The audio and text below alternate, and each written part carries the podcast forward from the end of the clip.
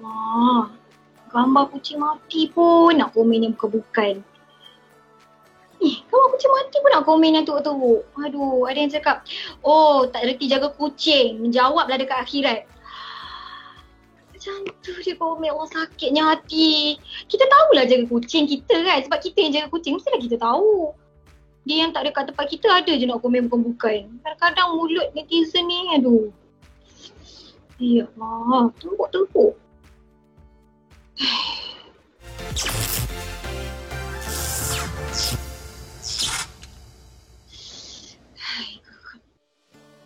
ya Allah, bebek seorang pula. I minta maaf sebab Kila sangat sakit hati. Tapi tak apa walaupun Kila hari ni seorang, Kila sangat excited sebab kita ada tetamu jemputan yang akan memeriahkan The Hijabista Show hari ni. Kita ada The Helmis, Kak Jar dan juga Kak Ika. Dan kita juga ada, oh Naina Aisyah. Hai, Assalamualaikum. Kak. Hai, Apa khabar semua? Sihat, Alhamdulillah. Sihat. Okey, mungkin boleh ceritakan sikit perkembangan terbaru Kak Jar dan juga Kak Ika? Perkembangan paling terbaru kita sedang berbicara lah sekarang bersama-sama bertentang mata itu paling terbaru lah. Uh, yang lain-lain berkembangnya juga berat badan. Alhamdulillah. Alhamdulillah, Alhamdulillah. rasa ramai juga menghadapi situasi itu.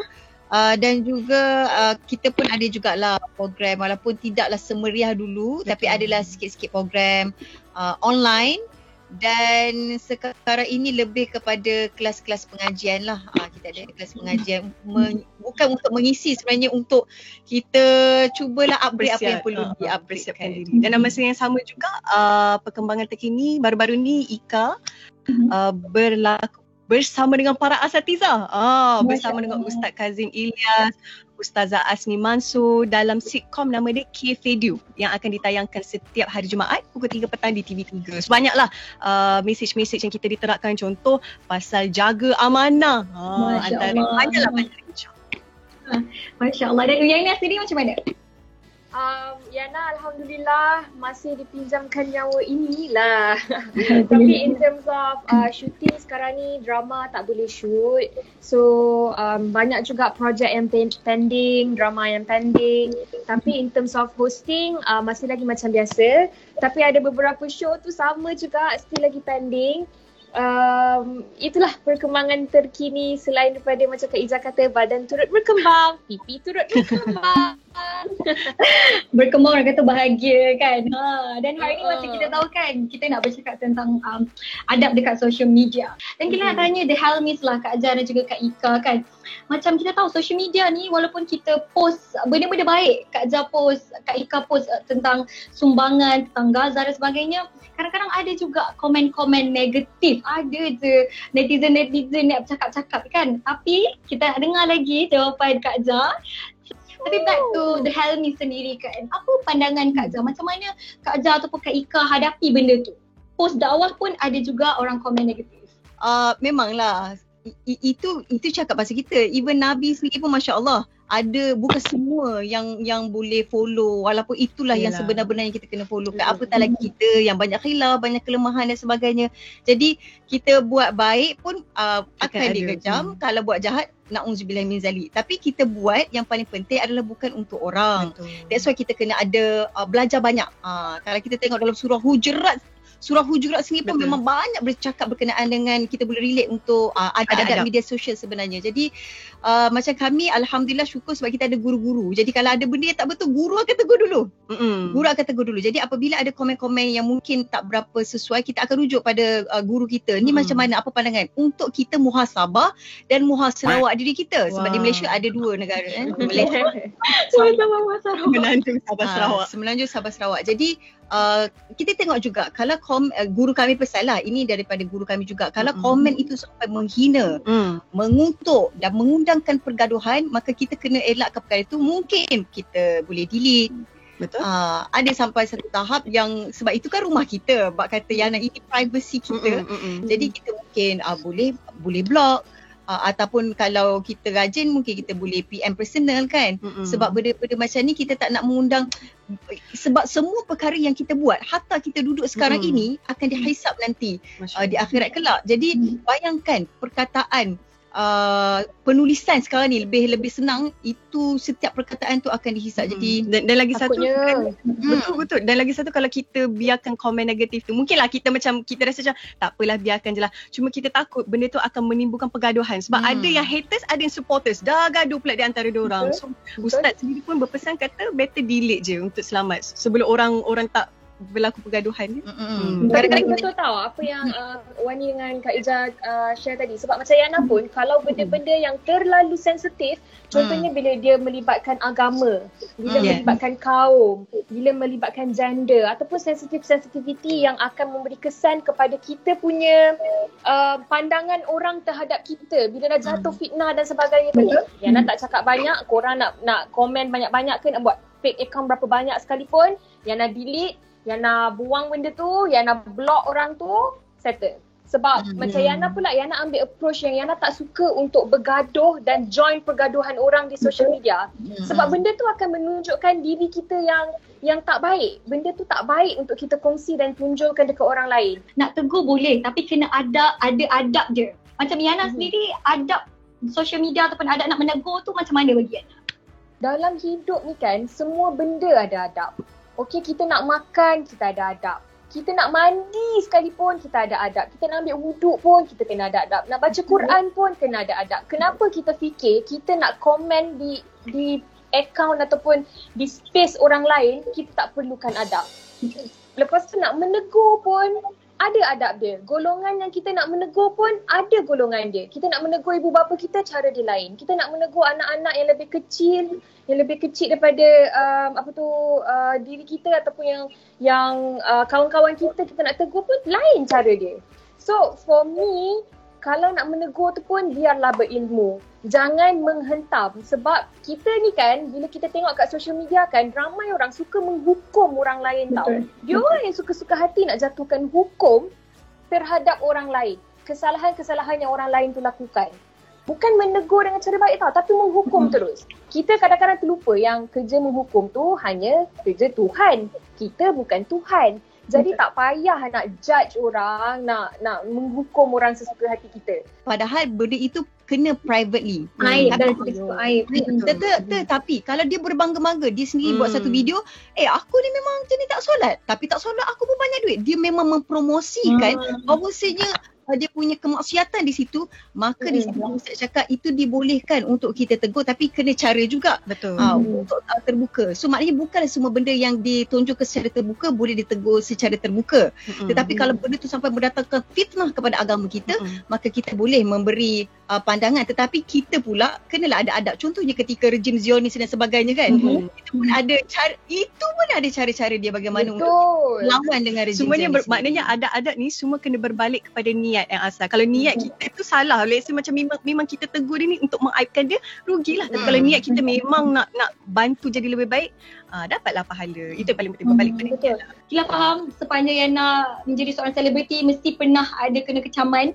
Sehingga sekarang ada tak kecaman yang Yana ingat sampai sekarang? Yang Yana rasa macam aku pernah ingat dia pernah cakap aku macam ni. Ada tak momen tu? Alhamdulillah.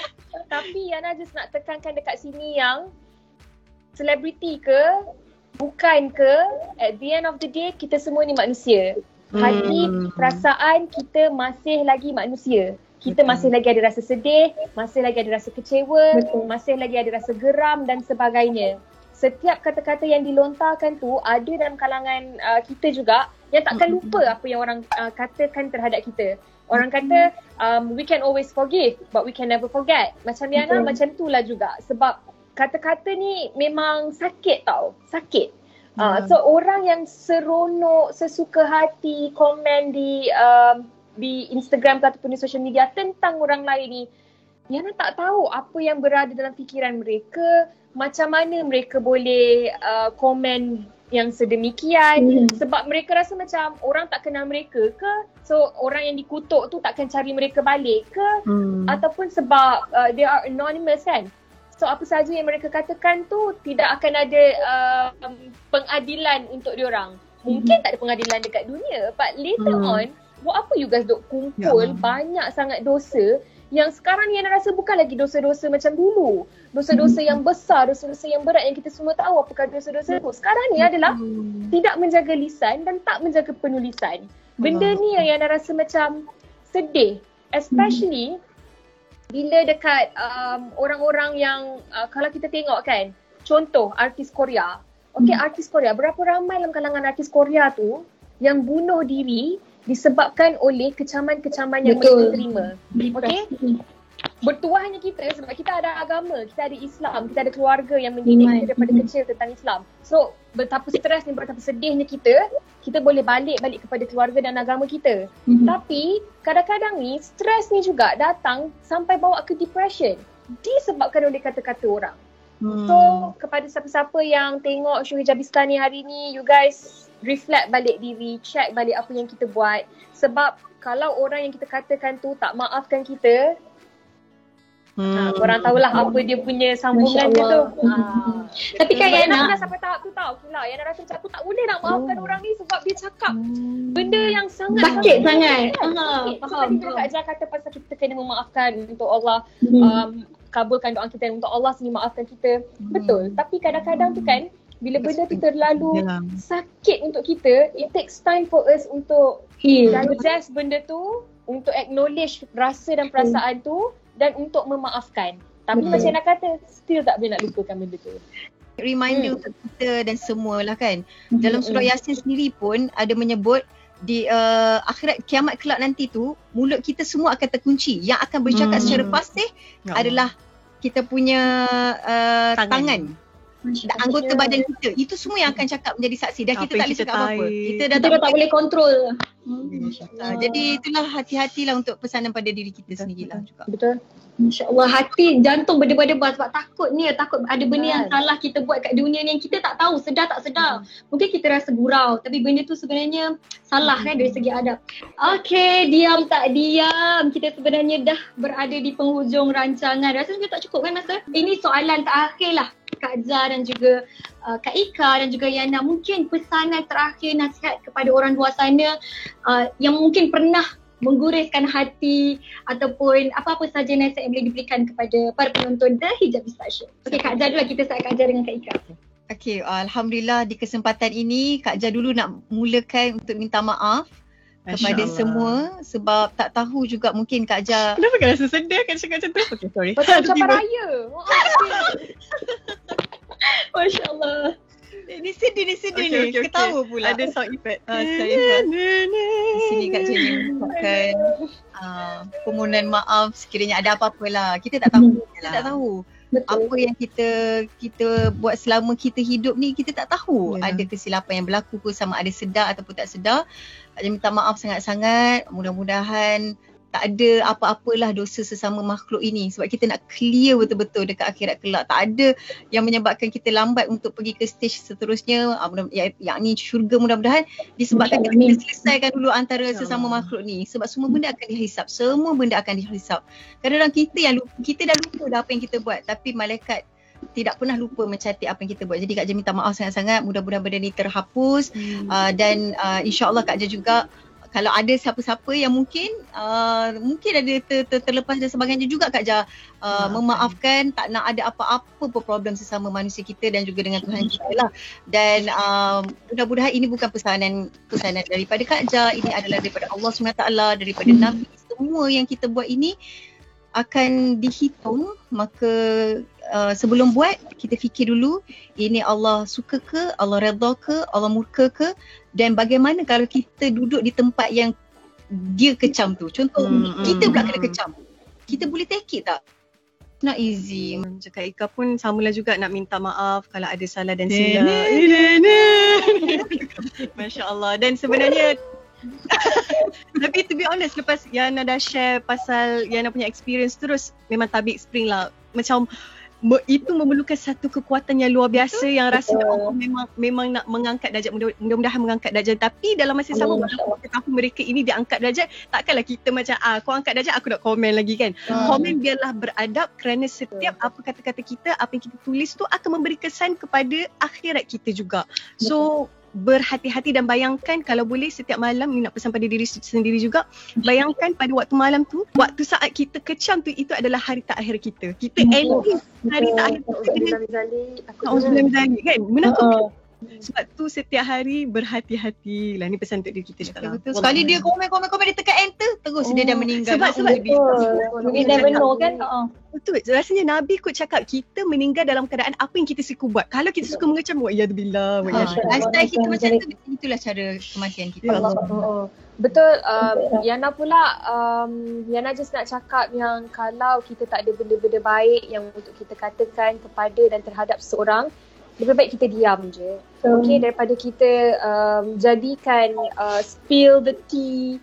Okay um, lepas tu nak tahu gosip terbaru, nak tahu pasal cerita orang, mengadu domba, bawa cerita pasal orang ni, cerita pasal orang tu yang belum tentu betul. Dan kalau betul. sekalipun we are not in the place untuk bercakap pasal orang tu pun. Sebab kita tak tahu apa yang berada di uh, tempat dia kan. Okay, so kalau tak ada benda yang baik nak cakap, lebih baik berdiam diri. Kalau nak bete- nak menegur tu, tegurlah secara beradab. Uh, dan paling penting kalau pergi ke ruangan orang lain, okay, jaga lisan, jaga penulisan. Tu je dari Yana. Masya Allah betul. Sebab kita tak tahu macam Kak Zuzul kita tak tahu bila masa kita akan dipanggil kan. Kita tak nak Betul. tengah kita buat benda yang tak baik tu lah Allah panggil Masya Allah Nasrul Zalik kan. Okey lah terima kasih uh, Kak Jah, terima kasih Kak Ika, terima kasih Yana sebab banyak sangat berkongsi hari ni apa yang kita boleh conclude adalah hablum minallah hablum minannas kita buat baik dengan Allah kita kena buat baik dengan uh, manusia. Sebab dengan Allah kita boleh minta maaf. Dengan manusia kita kena minta maaf dengan sendiri. Kalau tak Betul. Kita menjawablah di akhirat nanti dan terima kasih uh, sebab sudi bersama-sama dengan kami di The Hijabi Style Show kita doakan Kak Azhar, Kak Ika, Yana sentiasa dalam lindung- lindungan Allah Subhanahu Wa Taala. Amin. amin. Doa yang sama juga untuk Kila. Thank you Amin, insyaAllah. Thank you. Thank you. Thank you dan kepada anda di luar jangan lupa untuk like, share dan subscribe kita punya YouTube dan klik notifikasi untuk tahu video-video yang menarik lagi daripada The Hijab Style Show. Okey, Okey, Kila, terima Kila, kasih. Kila. Ya, ya. Kak Wan, uh, Wan ni, Kak Izzah, Yana ada hadiah. Sekejap, sekejap. Oh, kita malas, kita, kita malas. Dia macam cari-cari. Ah, Semua show yang akan bagi hadiah ni, ni yang paling senang nak bagi hadiah. Oh, Thank you. Thank you semua. Thank you. Allah selamatkan kila jen jen jen. Allah selamatkan kila jen jen jen. Allah selamatkan kila dunia akhirat. Allah selamatkan kila. Thank you. Thank you. Biar Kak, biar Kak, biar Kak Izzah dengan Wani je nyanyi. Kalau Yana nyanyi dia hancur ke laut. Ah, so tak apa.